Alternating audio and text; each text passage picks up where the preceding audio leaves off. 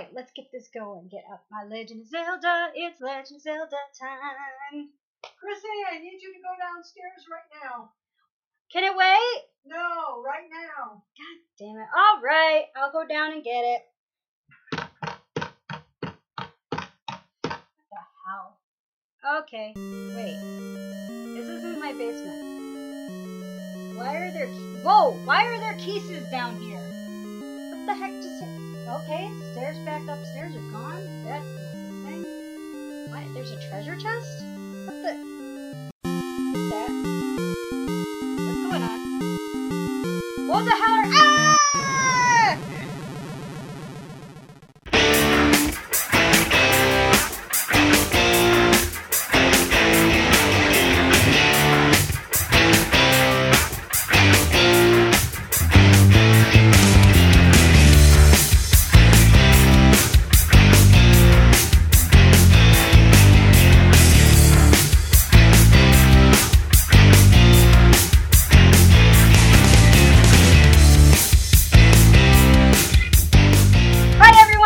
Joystick Journeys. My name is Chrissy Harding, and this is my cohort today, James Irish. Hello, everybody. So what we're going to be talking about today is one of my favorite series, um, which is actually Legend of Zelda. Um, to try to do the whole series is pretty hard to do because there's nineteen games. Yes, more games in this series than Final Fantasy. So we're going to talk about Zelda one and Zelda two, the two original games. Uh, share our memories on these games, and why the heck is two so freaking different than one? And there is actually a reasoning behind it that actually came from the actual creators of Legend of Zelda, which is Shigeru Miyamoto, um, where he did talk about it. So, but let's start off with the main question. James, do you know what the actual Legend of Zelda is?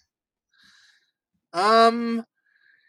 My when I when I hear you ask me that question, my mind goes back to the opening text of the first game, but I'm assuming it's a deeper answer than that. Do you remember what was? Well, tell me what you always thought the Legend of Zelda was. It was a reoccurring set of circumstances surrounding the Triforce. The three fragments, wisdom, power, and courage, and the three destined bearers of the Triforce, Link, Zelda, and Ganondorf, which repeats over an indeterminate, rather muddied timeline. Yeah, well, actually, that actual idea came out in Ocarina of Time. But back in the first two, believe it or not, Um, there is there was an actual original Legend of Zelda, and I can actually read it from my Hyrule Historia. Thank you, Dino Coolios, for buying this me for my birthday several years ago. It's one of my favorite books. So, I will read it from here of what, according to the official lore of what is the true Legend of Zelda. Ever since the crushing defeat of the Demon King Ganon, each successive generation... Generations of Hylian kings used the Triforce of power, wisdom, and courage, passed down by the royal family to preserve the order of the land. Those who wield the Triforce were required to protect, possess the unique characteristics of each, having been born from the heart with a heart free from wickedness. The rulers used the power of Triforce to help the kingdom expand and flourish. One great king of Hyrule had to put the Triforce power to use. Was concerned that its might would be abused after his death. He had two children, a boy and a girl. In order to prevent this, he, he hid the Triforce of Courage, placing a spell over the land of Hyrule. The monarch's man- magic ensured that the crest would appear upon a worthy person who has been properly raised once they reached a certain age and gained enough experience. Though the princess and the prince were already heirs to the throne, the king kind of had his doubts about his son and the character of his son. Seeing more promise in Princess Zelda, he passed the Triforce on to her in secret. Following the king's death and no crest appearing upon the hand of the prince, the power of the Triforce he had inherited as a new king was incomplete. The king had advised his closest confidant, a wizard, that Princess Zelda seemed to know what was behind these events. And we're not talking about the dead king, we're talking about the prince. Um, despite being interrogated by the wizard and her brother, the now king, Legend Princess Zelda confessed to nothing. The wizard lost his temper and threatened to use his magic to cast a spell that would cause the princess to sleep for all eternity, but she still refused to talk. Once the wizard had finished the spell, Princess Zelda crumpled to the floor where she stood. Mad with grief and regretting what he'd done, her brother placed his sleeping sister, Princess Zelda, on an altar in the North Castle, and in the hope she would someday be revived. To ensure this tragedy would never be forgotten, the custom was established that decreed every girl born into the Hyrule royal family would be given the name of Zelda. The story became the legend of the first Princess Zelda. Hence, the Legend of Zelda. And if my memory serves me right, that's actually text that's included in the instruction manual for Zelda two. And it was, uh, yep, it was actually, the when they did Zelda one, the person who actually wrote the backstory to it also worked on the original Dragon Ball anime. Um, and if you give me a second, I can pull up his name, because I actually should have it right here. Da, da, da, da, da. This happens when I don't do... Uh, Kijuni Tirui uh, was a screenwriter who worked on anime shows such as Doctor Slump and Dragon Ball, and he's the one who actually helped write the backstory for the manuals. He used medieval Europe as an actual inspiration. So, that is, according to Nintendo, the real Legend of Zelda.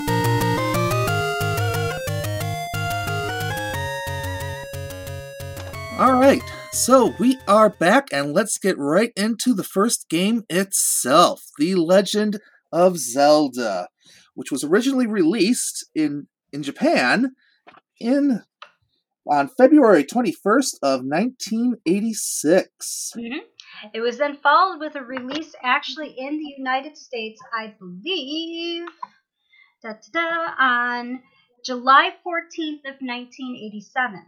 Here's the interesting thing about those dates, everybody.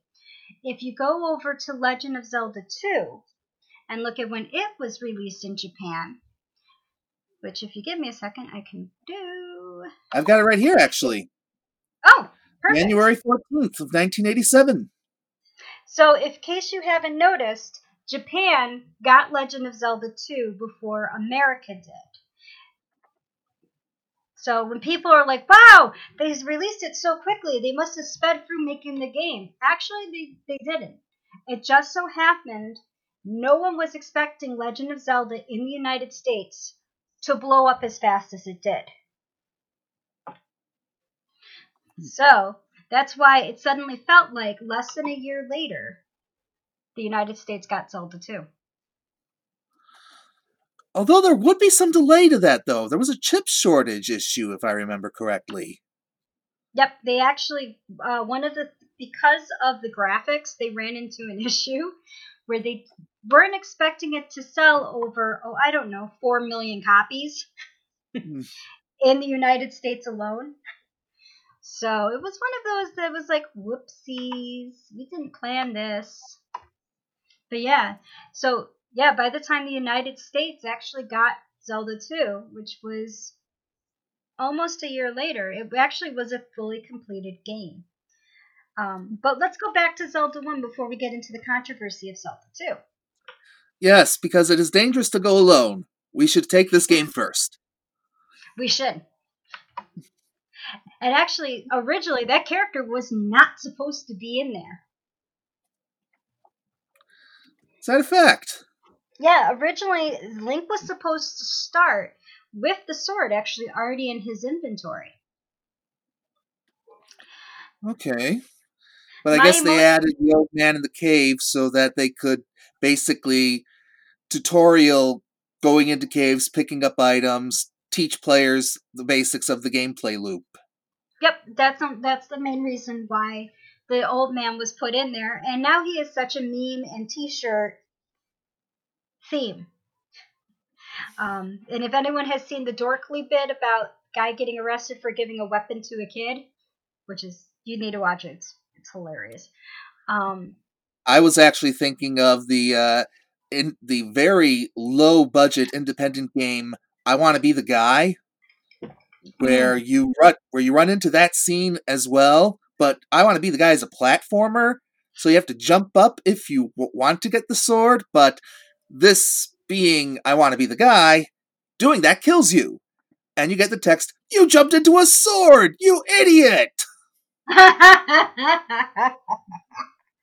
Yes, awesome. Everything kills you in that game. That that's great. Everything. I love that. We need to we need to make that put that put that down as a possible uh, as a possible topic, because we need to talk about games like that. Absolutely.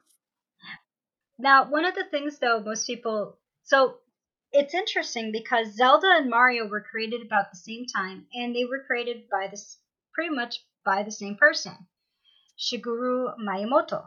Um, obviously, Miyamoto is known more for. Um, for Mario than he really is for Legend of Zelda.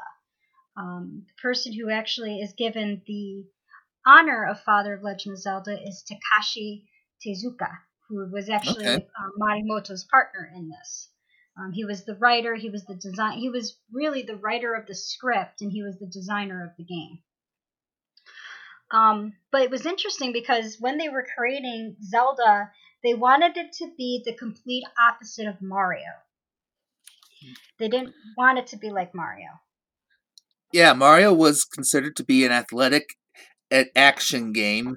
You know, a lot of lot of precision, lot lot of twitch reflexes.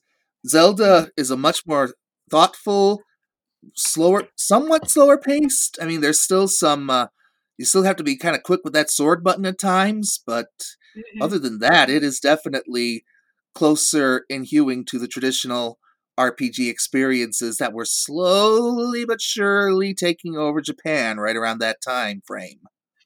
And the other thing with Miyamoto, what he wanted to do with Zelda was he wanted to have a game where the gamers talked to each other. So everyone would share their experiences and swap secrets. He wanted a game where you could play it at home, go to the schoolyard, talk to your friends, and learn like, wait, there's a cave there? Then go back and play the game. Um, again, to find the cave. Like, so he wanted it so, like, you would talk to people about the game, where it wasn't just a solitary experience, where you worked together to solve the game. Um, which in Japan, but, go ahead.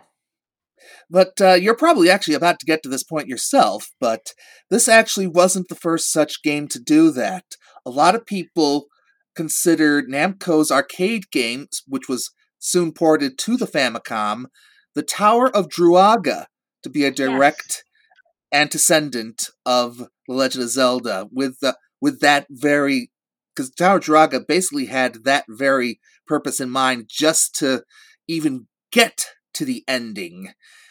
And there's other resemblances, okay. which we'll get into in a bit. We'll get into a bit. In fact, a very popular game now actually owes its whole entire um, success to this idea that uh, Miyamoto and Tezuka came up with for Legend of Zelda. Um, but the thing is, is that there was a big difference between uh, Japanese culture and American culture. Um, and that actually is how our school system works. Um, a game like Legend of Zelda, you know, if you go to if you go to Japan and ask people how, you know, back in the eighties about Legend of Zelda and how hard it is, people had a hard time adjusting to it because of how they weren't expecting this game to be the way it was. Japan adapted to the Legend of Zelda format a little bit faster than Americans and even the PALS regions did, because of how, believe it or not, their schooling system is.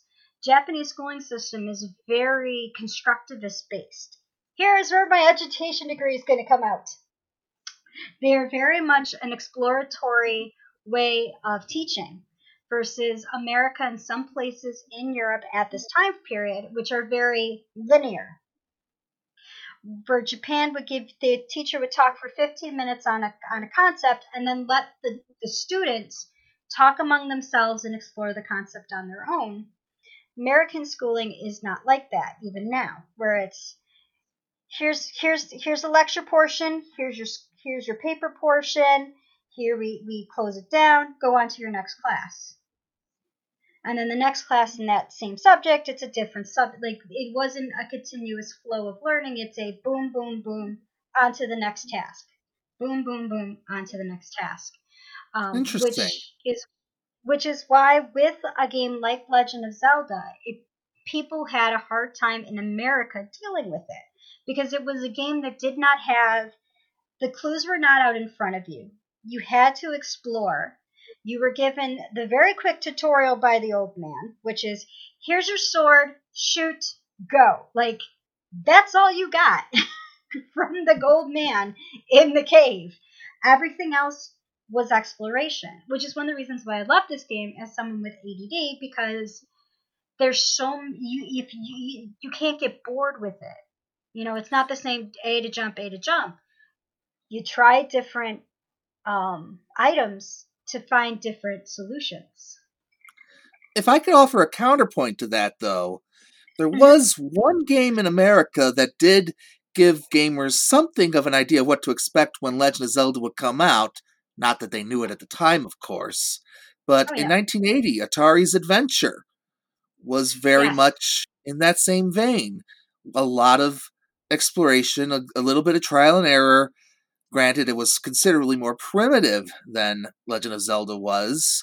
As a matter of fact, uh, to this day, all I can think of is, somebody get this freaking duck away from me!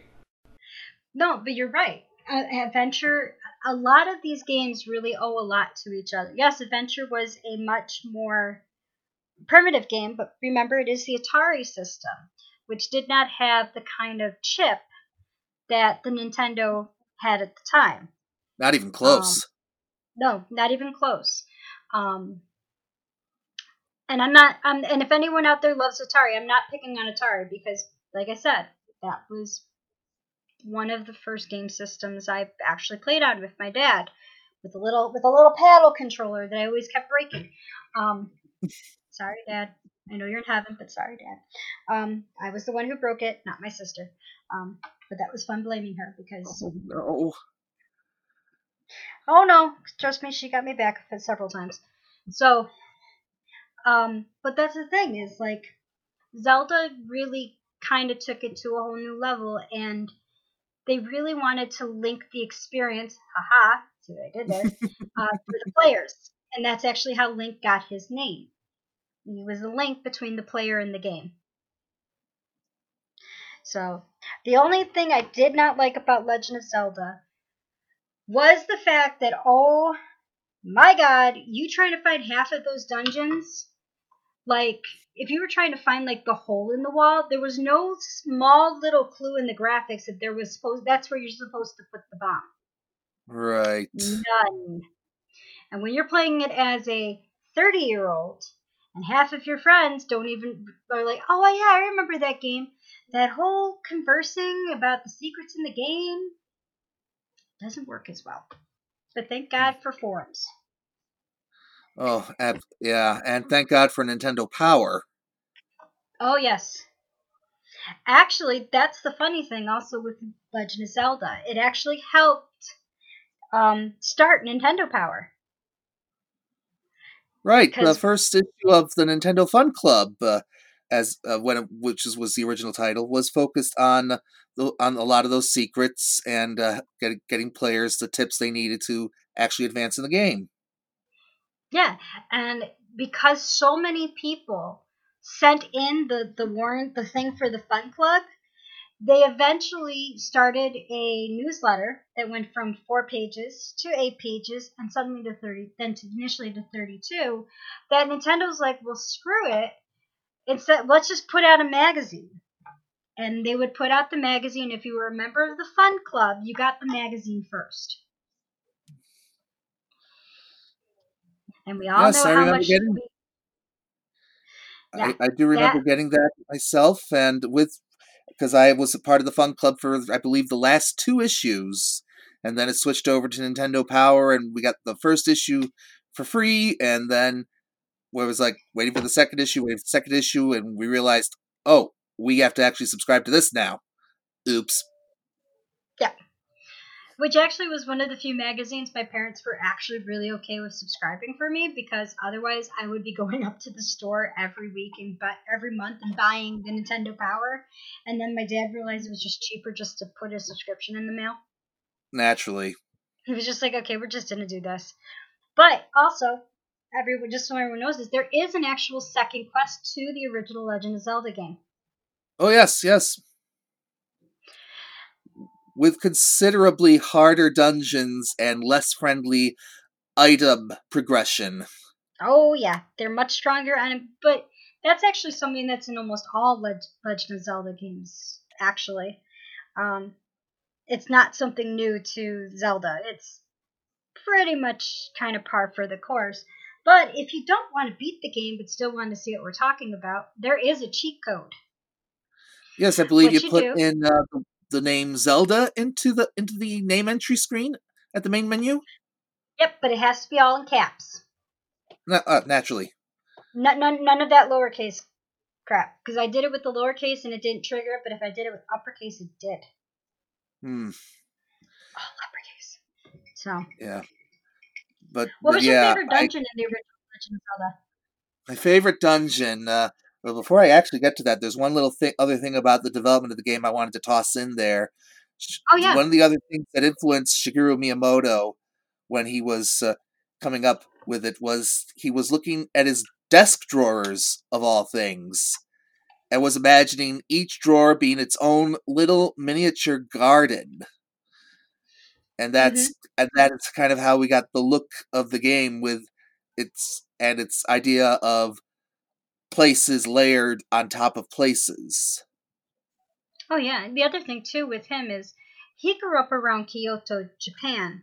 Um, I've never been to Japan, but I've seen pictures taken there by my friend Kentaro, um, and it's beautiful. It's very um, country-esque, um, very beautiful there. And he actually said um, at one point that he drew some of his inspiration from his experience as a boy around Kyoto, because he used to just go out without a map, and when hiking, he found things. Um, he would just go without the map and just find his way, and it was like going on an adventure. So he kind of tried to bring that in to the game itself, um, along with the desk drawer. Like it just kind of the desk drawer just kind of gave him the idea of like, oh wait, I can do this. But the overworld map really came from his experiences as a child. Just going mm-hmm. out and just getting lost. Right. And also, and also another interesting thing is, to tie back to us, um, the name Zelda was actually inspired by an American author. Can you guess who yeah. it is? Um, I'm stabbing in the dark here. Was it F. Scott Fitzgerald? It was his wife, Zelda Fitzgerald, who was a writer of her own. Oh, okay. So I so I was like this close to the bullseye. You were very close to bullseye. She's known mostly as F. Scott Fitzgerald's wife, but she actually is um, she actually is a good she's actually a writer on, on his own, and he just loved the name of Zelda. And if anyone has a chance to see pictures of Zelda Fitzgerald, she is an extremely beautiful, graceful woman. So okay. she kind of, she inspired um, the name Zelda, which is funny because now the name Zelda from Legend of Zelda inspired the name of another up-and-coming actress in Hollywood. And that is... This would be Robin Williams' daughter, would it? Zelda Williams. He named her, she he named her after Legend of Zelda because he loved the game. Um, and she loves the game too. Um, mm. He got her into it. And then his son Cody is named after Cody from, I think, not Double Final Fight. Final Fight. Robin Williams was a huge gamer. Yeah, I, I believe he even was into Warhammer forty K. That he was. And anybody who has walked into Millennium Games or Just Games or or your friendly local game shop will tell you that is not a cheap hobby. No, not. I, I give full credit to any any of our any of my friends who play who compete in that game series and play in that game series. I've looked at the price of those things. I, I it takes one, it's expensive as hell. Two, mm-hmm. it takes some damn good miniature painting skills to paint those figures. I cannot do that kind of minutia. So I get me neither can I yet. Yet. I but just don't we will definitely be talking Warhammer forty K and other Games Workshop properties in the future when we do get to tabletop experiences down the line. Oh, indeed. And let me just put a little check on my tangent mark right here. I have a little. I now have a wall next to my computer where we go on tangents. I just put a hashtag.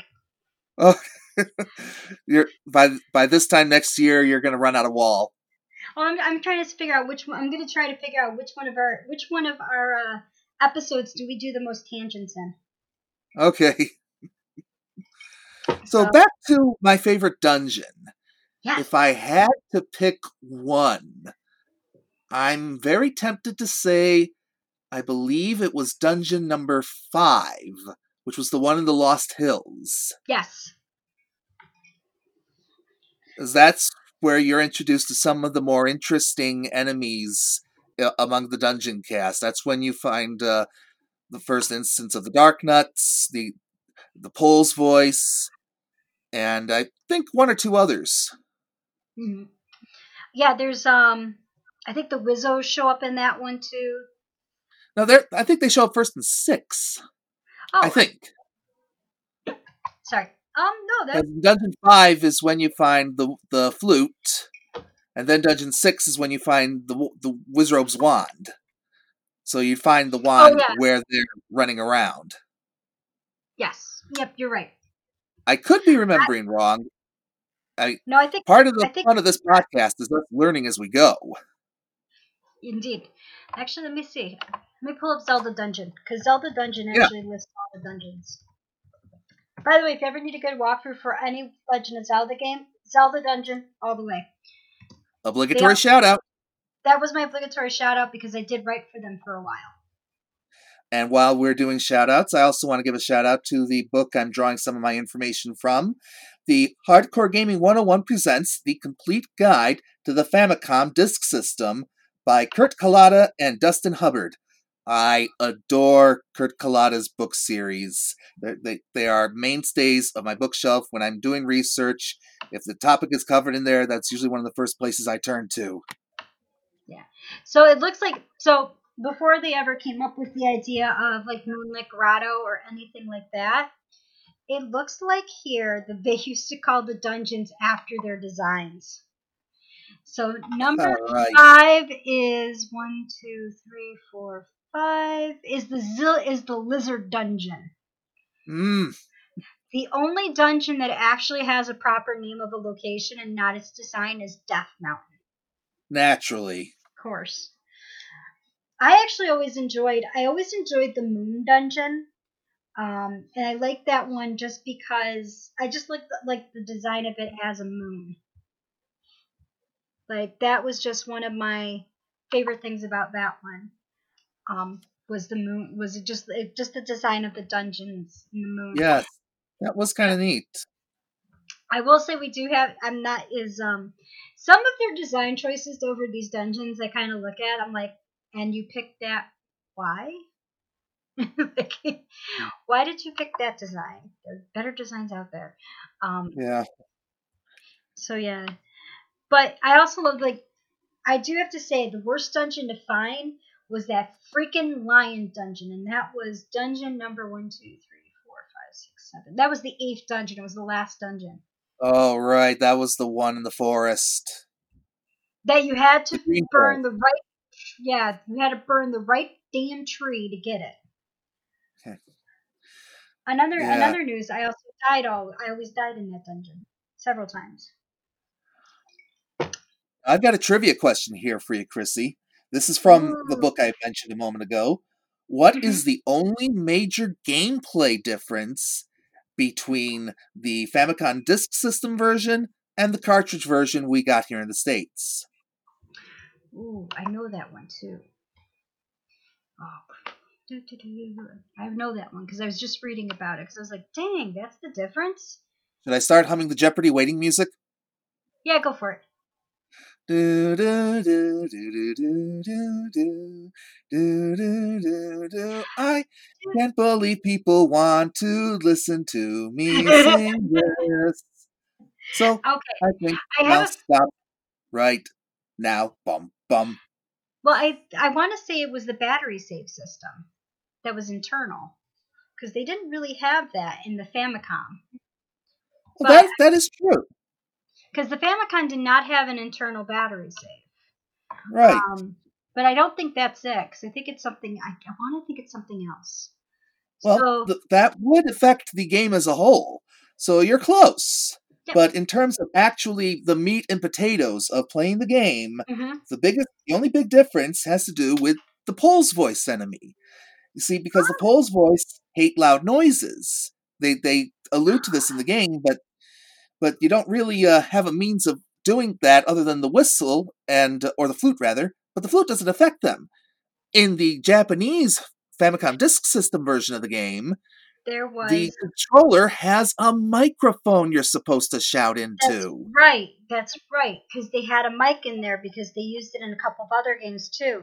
Yes, now I remember. Yes, you're right. Because there was a point in time that when you came across the Pole's voice, which one of my friends keeps telling me is the stupidest name he's ever seen for play. I was like, really?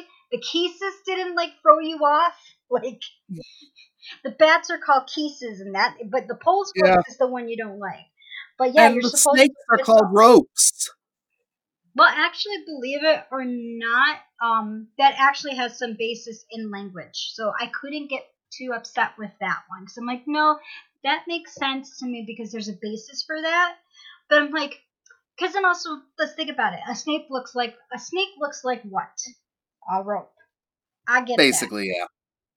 However, a keys, a bat does not look like a set of keys. I'm sorry. But it kind of sounds like it. Keys, keys, keys, keys. So, but yeah, no, yes, you are right. Yeah, that's right. There was a mic in it. There was a mic in it. Then actually, the D S versions of the games brought that back. Oh, really? Yeah, not when they when they made um Spirit Tracks and Phantom Hourglass, they actually brought back the mic system and incorporated it into the game. Hmm. Oh. Yeah. Well, what's old was new again. Well, yeah, and more things change, and more they stay the same. So. Yeah. Okay, so this brings us to Legend of Zelda. Two. The most hated and mo- it's the most uh, controversial, derisive game in the whole entire series. People hate it. People that was love officially it. made by Nintendo. And that was officially made by Nintendo.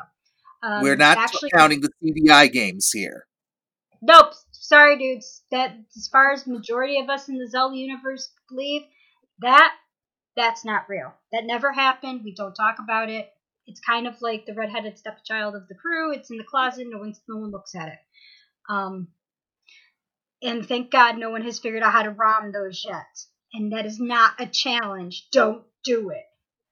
You will become. Well, the we most will eventually talk about those games if we ever do a Worst Games Ever episode. I don't even know if you could call them games. It was just, I don't like even like even the non-Legend of Zelda ones. I'm like.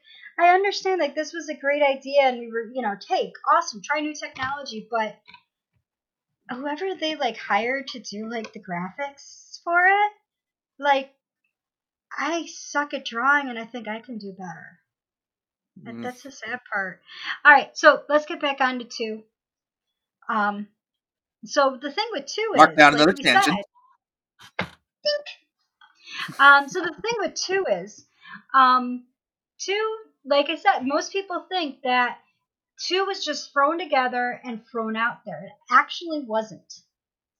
It was actually a fully developed game. When they did one, and one started selling in Japan, and, and remember, in nineteen eighty-six, they, and gaming back, and programming back then is not, I hate to say it, is not as involved as today's programming, because you're not dealing with voice actors, you're not dealing with high definition rendering of graphics, you're not dealing with, like, it's a little bit easier, to say the least. Plus, they did use some of the over, they just kind of reformatted kind of some of the stuff not used in the original Zelda into okay. this game. So it wasn't like they were starting completely from scratch. Yes, it was a whole brand new production team, with the only two people from the original game on it was Miyamoto and Tezuka. And even Tezuka wasn't as fully involved in this one as, as Miyamoto was. So the other thing, too, was, yes, it was a whole new set of... Um, mechanics. It was a whole new, a whole new set of mechanics and a whole new set of... Um, workers. But given that, it's not a bad game. It's not a bad game. It's definitely a different game, though. Mm-hmm. It is, if The Legend of Zelda, the first one, was a distillation of role-playing tropes into a format that could work on the Famicom, at least per the ideas of the team at Nintendo, then Zelda two is both more of a Dragon Quest-like game and also, at the same time, more of a Nintendo-like game. Indeed. It, there is the top-down overworld map, which is further zoomed out and has the random encounters, but you can actually see them coming. But again, and there's leveling up where you can increase your life and your and your and your magic stats, your attack power. These are all traditional R P G tropes. But at the same time, when you're actually fighting enemies or going through a town, the gameplay much more resembles Super Mario Brothers. Well, and even still, with even that, I have to. I it does and it does with the platforming, but there's also something interesting most people don't realize with the encounter game part of the game. Everyone is like, "Oh my God, these random encounters!" But you could pick, because depending on the icon that pops up, because remember, you get three icons. There's one on, one on the top and two on the left, and, and one on the left and one on the right. You can actually pick how hard of an encounter you want based off of which one of those you walk into. Right. Or you can walk away. You can go down and walk away from the encounter. Also, Try to if you least. happen to... Oh, yeah, but you can. You can get away from them. If you're like, I don't feel like dealing with any of you assholes right now, you can go down. Um, sorry, I just swore again. That's okay. That's okay. We're, we're allowed two or three. Okay. Just well, as long as you don't go overboard. But you can actually escape them. Or, this is cool too, and I didn't realize this until recently, because I always never realized, I always wondered why certain encounters, if you were on the path and you had a random encounter, sometimes there were no enemies. And that's because you were on the path. Right. So you, there were no enemies on the road. Like, if you were actually on the part of it that was a road, um, you can actually, if you run into an enemy encounter while on the road, there's no enemies. You could just walk off left or right. Unfortunately, that option goes away after the uh, second half, when you get into, rather, the second half of the game. Yeah, but by that point in time, you should already be powered up enough that you, you can handle it. If, oh, yeah, yeah. At that point, you'll you'll have access to half the spells, a good deal of attack power, and ability to withstand damage. So, oh, yeah. yeah. But it's just, I mean, it was a very interesting, it's a very interesting game because it is so different.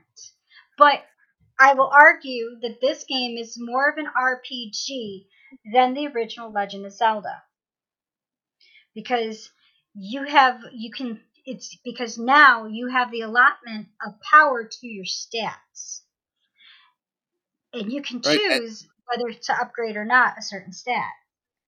And you have to build up experience points to do so. Mm-hmm. And you gain that experience points by by defeating enemies. New and actually, it even gives you a um, a bonus if you actually take on new enemies.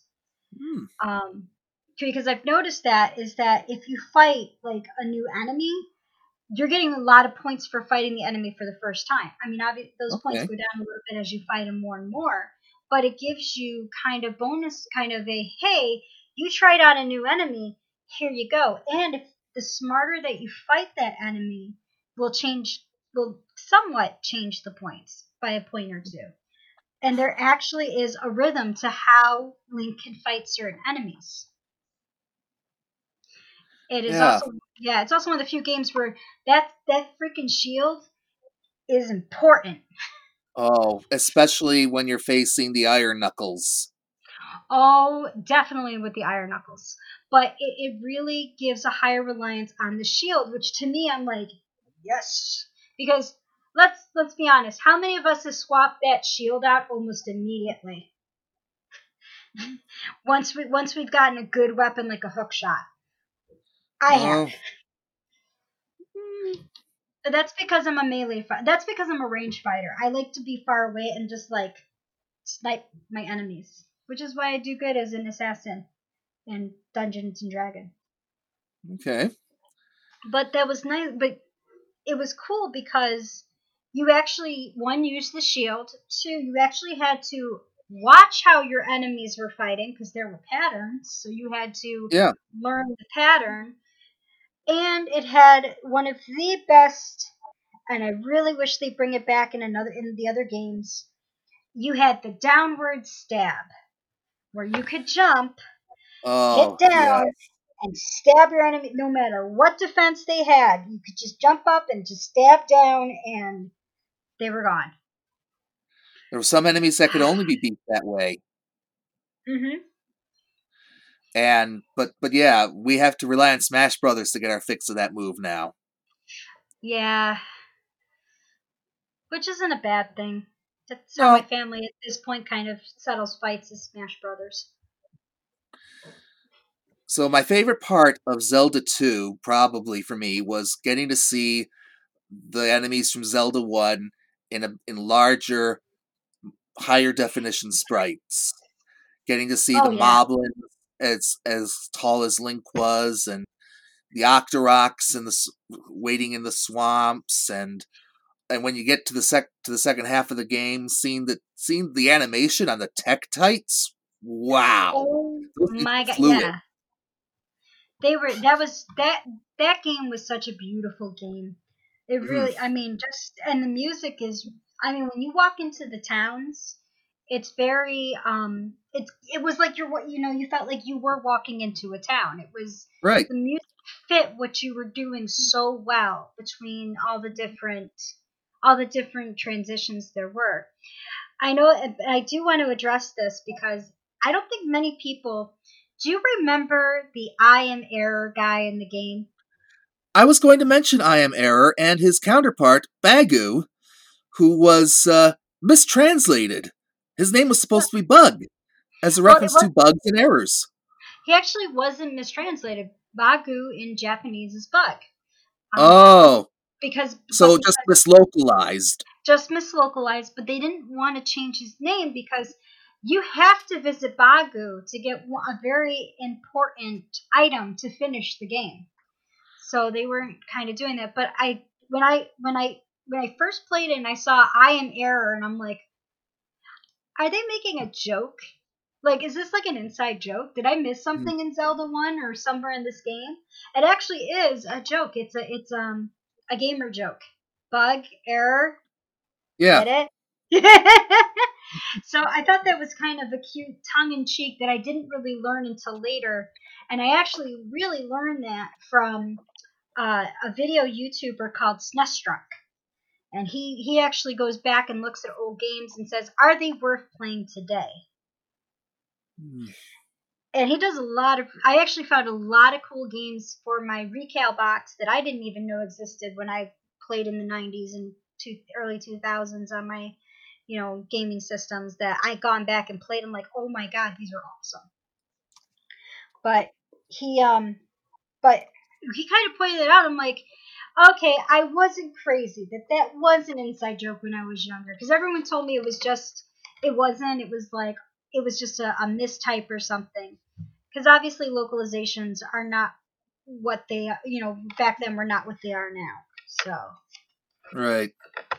But yeah, it's just, yeah, it's just very interesting. It's I, I that was my one of my favorites. And the other one I want to address for anyone who has beaten Shadow Link in the game, he's the last boss. And oh, has, and has, that's an intense boss fight. And has done so by crouching in the lower left corner of your screen and just stabbing him.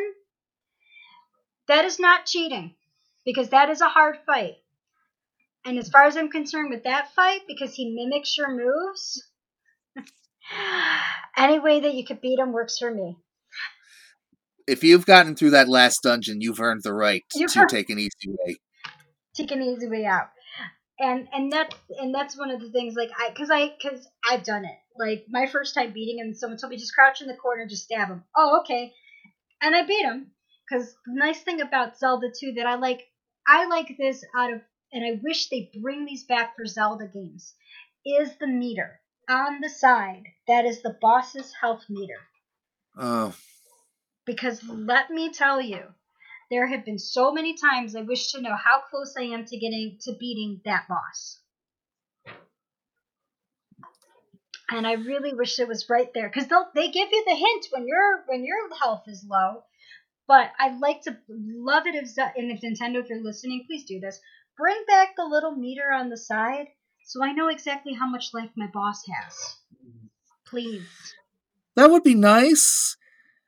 I I think I think we need that as much in role-playing games, but Japanese role-playing games are so steeped in tradition. They they I if you ask them to put a life meter on a boss, they'd be like, "Huh?" But see, the thing is with Zelda, with Legend of Zelda is this is a it's not a true role-playing game. Right. This is the closest game to it is two. Two is the closest it's come to actually being a true J R P G. In my in right, my I, I was just citing it as an example of why yeah. it might not happen, because there's that much tradition baked into not having a life bar, as much more so than there is to having a life bar. Yeah, but I would just love it if they brought it back for, for a game. Like, oh, I agree. I agree. Because let me tell you, especially final boss battles, I'd like to know how close this guy is to going into his final form.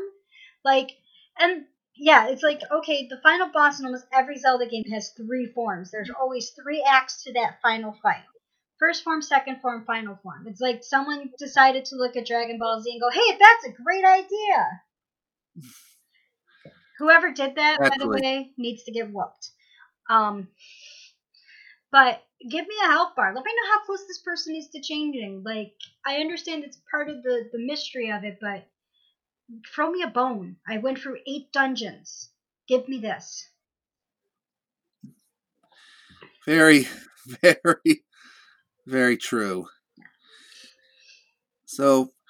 So by this point, by the time Zelda two is released, it's almost as big a cultural phenomenon as Mario itself, and the merchandise is starting to flow again, like much like Mario itself. Mm-hmm. And do you remember owning any specific pieces of Zelda merch? Oh, I do. I do. Other than the games themselves. And it wasn't something... My favorite piece of Zelda merchandise was not one... that you could buy. We actually had a girl in my parochial school who made friendship bracelets, and okay. she made Zelda themed ones. Oh. And she made one, and it would be it would be green for Link, and then yellow for the Triforce. So you would have a band of green, and then you would have a section of yellow, a little bit of green, a section of yellow, a little bit of green. And then another section of yellow, and those were the three pieces of the Triforce. Okay. And she would make them for anyone who wanted them. And that was my favorite piece of Zelda merchandise, because while it was so simple, it was something that was handmade.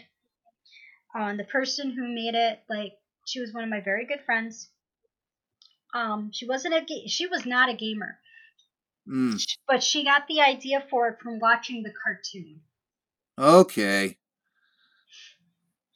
Which was based off of what the events of two, or what happened during Zelda two, the actual cartoon, in nineteen eighty-nine, I think. It's I'm not so sure about that, because in the cartoon, Ganon was alive. During Zelda two, he was dead. Well, the, well, the thing is, it's, what's interesting is, is even during, well, the thing is, is Ganon was alive, but he was much, much, much, much weaker. Okay. So they were, because they were constantly trying to bring Ganon back. Like, that was the thing with the Moblins were going in to, to try to find something that would bring Ganon back, a potion of power or the or the Triforce or something. It's almost like, okay, we couldn't kill Link to bring you back. Because part of the reason why they kept trying to kill Link in the game was they needed his blood to sprinkle onto his on Ganon's ashes to bring him back. And actually, okay. They just needed a drop of blood. Hmm. So by the so by the time, um, because Ganon isn't really the big bad in that game. He's just kind of that shadowy person in the background. Right. He's lurking in the background. There's an, there's an ominous threat of him coming back. Mm-hmm. So... I, I, that's why, because it's the same thing kind of with um, Mario Brothers. Super Mario Brothers show was the cartoon itself takes place after two, Mario Brothers two, because you have a lot of the enemies from two in that game, or in that show. Same thing with the Zelda series, is you have a lot of enemies that were kind of named and, and were kind of created for two, some of the specific ones, um, kind of show up in that game. You can make the argument for continuity with Zelda, but for Mario, I don't think there was any continuity whatsoever. It was just random idea here, random idea there. Oh, we're in the Arabian Nights now. Oh, we're parodying a nineteen twenties gangster movie. Oh, we're parodying Ghostbusters. And they they were just using the characters from the two games as kind of stock players. True. Well, yeah, you. I mean, but also, these are nineteen eighties cartoons. I mean... Were they really have any continuity to their storylines other than maybe He-Man? There there was some mildish continuity, but at that point that was more a thing to anime. Yeah. The, like, I mean, the only real... I going back and looking back on it, the only real story that had, like, true continuity from beginning to end to me was He-Man and She-Ra. Because... Well, you can every so often watch the episodes out of place. If you watch them from beginning of the series to the end of the series, there's actually a lot of ochre um, storylines that play out in an actual linear format, whether they're in the background or not. Um, but for Legend of Zelda, and this is one of my biggest issues I had with Zelda, was when in two thousand eleven they came out with the Zelda timeline. Here we go. I am not touching this because I, I trust me. One, we don't have enough time to go over Zelda timeline. I just felt that the Zelda timeline was pushed on it. I think Zelda should have been honestly treated like Final Fantasy is, where every Final Fantasy installment is a new story. Mm, okay. That's it. Uh, that's my only thing. But the, the interesting thing with Legend of Zelda was Zelda one and Zelda two. Two was the, the first real sequel to an actual Legend of Zelda game. Now that is going to change when Breath of the Wild two comes out. We don't know when that's happening, of course. Uh, right now they're saying two thousand twenty-one, the spring of two thousand twenty-one.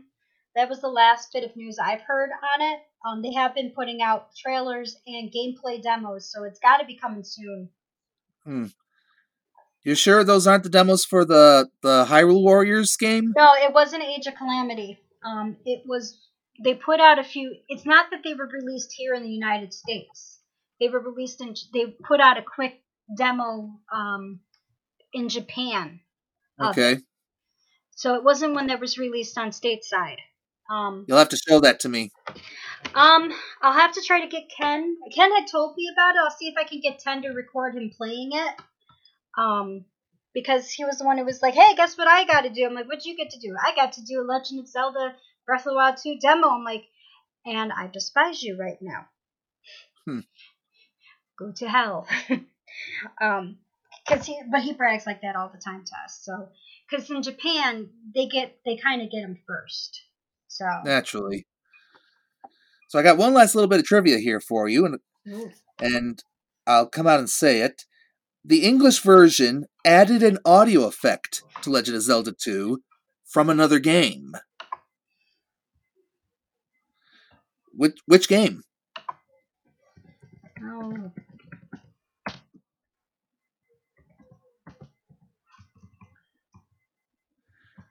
I'll give you a hint. We were just talking about him. Mario? Uh, no. Uh, well, we were just talking about who the sound effect was applied to. Ganon.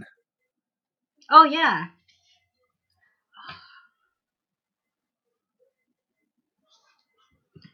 I'm not doing the Jeopardy music again. No, you, you've already, you've already, you've already made your, your feelings on that well known. Yeah. So should All I just right, come out and say it then? Come out and say it.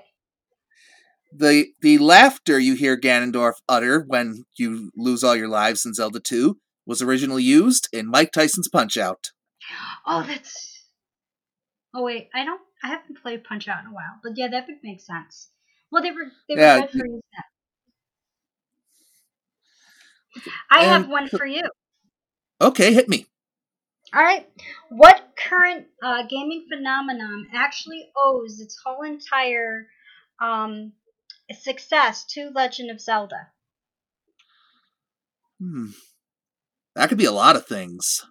Well, this one actually has acknowledged that its format of how it works actually was inspired by the original um, aim of Legend of Zelda. Okay. I give up. You'll have to tell me. Animal Crossing.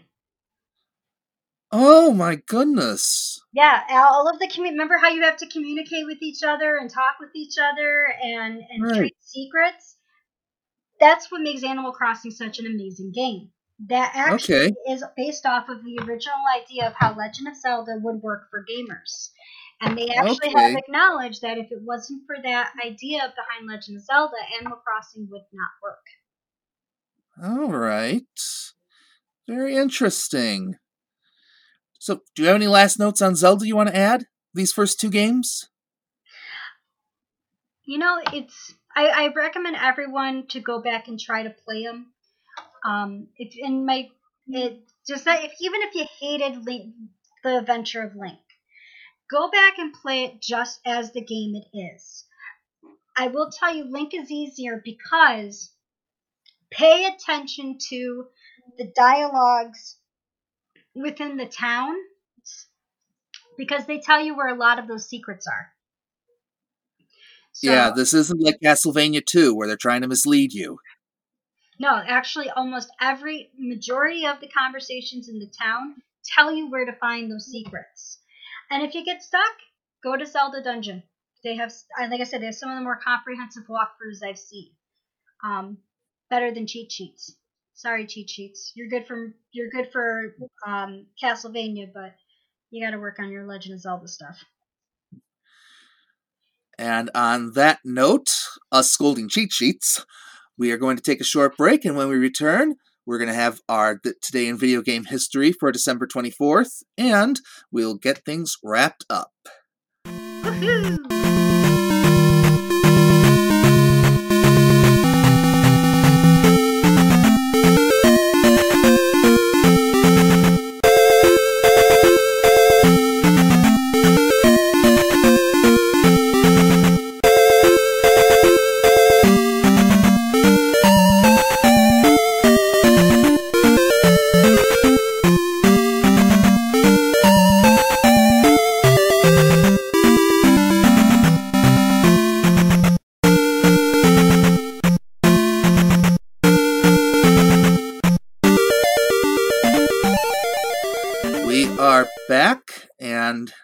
It is now time for This Week in Video Game History.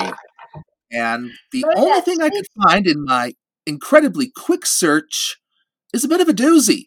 Because oh. we are actually talking about se- a sequel today, and here it is, another Famicom N E S sequel. December twenty-fourth of nineteen eighty-eight was the Japanese release date of Mega Man two. Which was a heck of a lot easier than Mega Man one. Oh, you ain't just... You ain't just whistling anything, Dixie or otherwise. And Mega Man two might not have even happened because the first game was just kind of, eh, okay, as far as sales went. And uh, the, the the creative team behind it were like, okay, we can do this better. We we want to give this a chance. And Capcom basically told them, okay, but you're doing this on your own time. We need you to work on these other games that we know are going to be a hit. And that's actually what they wound up doing. The, the yeah. second Mega Man game was a labor of love for that team, and it shows.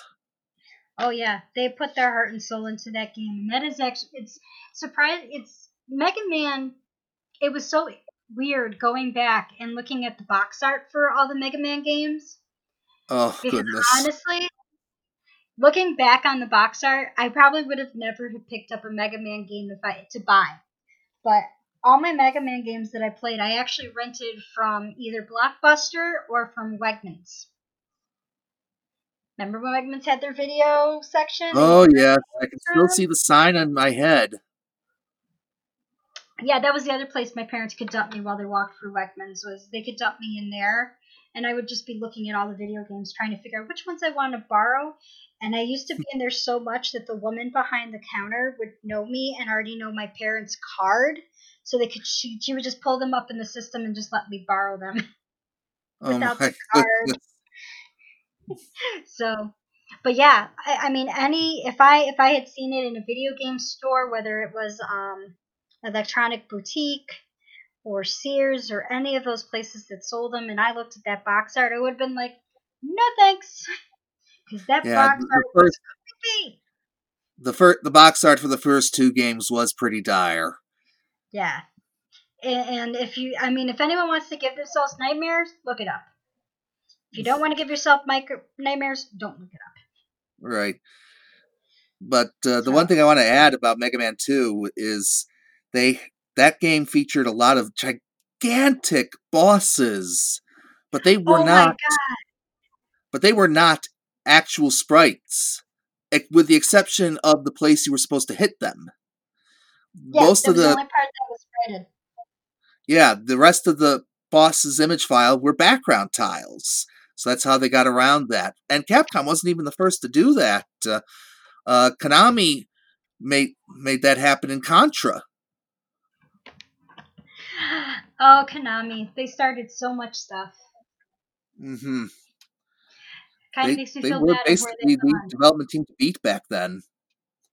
Yeah, it, I yeah, they kind of they kind of gave that up to go into mobile gaming, which I thought was I'm like, no, you guys are like the R and D of video games. You come out with the coolest stuff, and everyone wants it.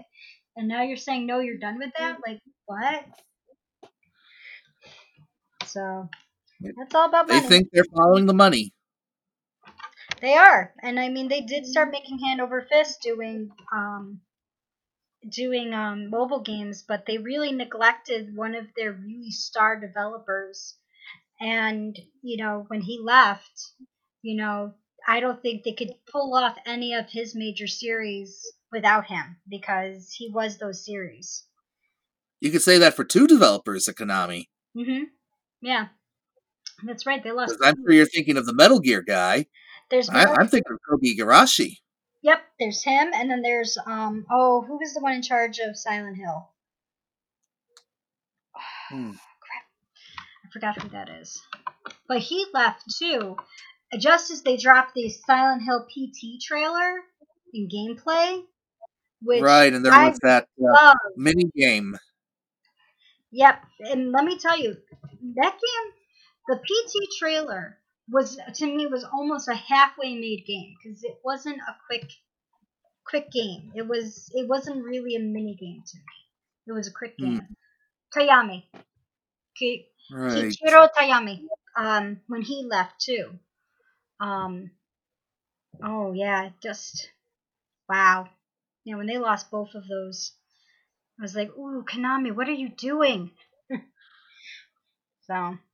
So we should probably wrap this up before we depress ourselves too much on this yes, subject. So uh, if you if you enjoyed this podcast, you can find us on Facebook at Joystick Journeys, or you can track us down via the Flower, any of Flower City Comic Con's pages. Wherever they go, we're usually pretty close behind. And yeah, of course, at this point. if you and and of course, if you're if you're following them, you should listen to the Mighty Monkey Podcast, which is which just recorded its final episode for the year earlier today, and then they're going on the Christmas break. They've earned it. it yes, yes, they it, have. I can't imagine the stress they've been under this year with COVID and having to bounce back and forth with rescheduling the convention and just trying to keep everybody safe. My, my heart goes out to Dan and Chris and Tanya and everyone else. And Anne. Anne, who's been trying and to Anne. Oh, go yes. up. Yeah. So if you happen to be in Rochester, because right now we're tentatively still on for, I think, April, check us out. Um, who knows? Maybe we'll do a panel. Absolutely. We may questions. even do two. Woo! I like that one. And, uh, and, of, and of course... Uh, You know, if if you're listening to us on Spotify or Podcast Addict or any of those other platforms, we're, as of this recording, not yet on Apple or Google Podcasts, but we have applied. Leave us a review. You know, we'd love a five-star review, but whatever review you leave, make it an honest one, because the worst feedback is no feedback. No feedback. And also, don't forget also that join our uh, Patreon, because James also is an amazing writer. And he actually writes up some um, some nice stories and stuff about the video game industry as well, as well as looking at old games. So definitely yes, check by the that time, out too. By the time this podcast goes up, uh, I will have uh, put my most recent uh, retrospective up on Donkey Kong Junior, in fact. Ooh. And wow, the lawsuits that that game spawned. Oh, oh, I can only imagine. But that, but but that is a story for that article. So we're going to wrap this up. For Chrissy Harding, yeah. I've been, I've been James Irish, and I'm afraid I lack a non sequitur. I will just say that everyone have a wonderful holiday, and we'll see you guys probably next time we talk to you guys will be just before the New Year's. Yep, we we will be back next week with an episode on Myst. Have a good night, everybody, or good day, or or good yeah. afternoon, or whatever you happen to be listening. Have a See wonderful ya. time. Bye.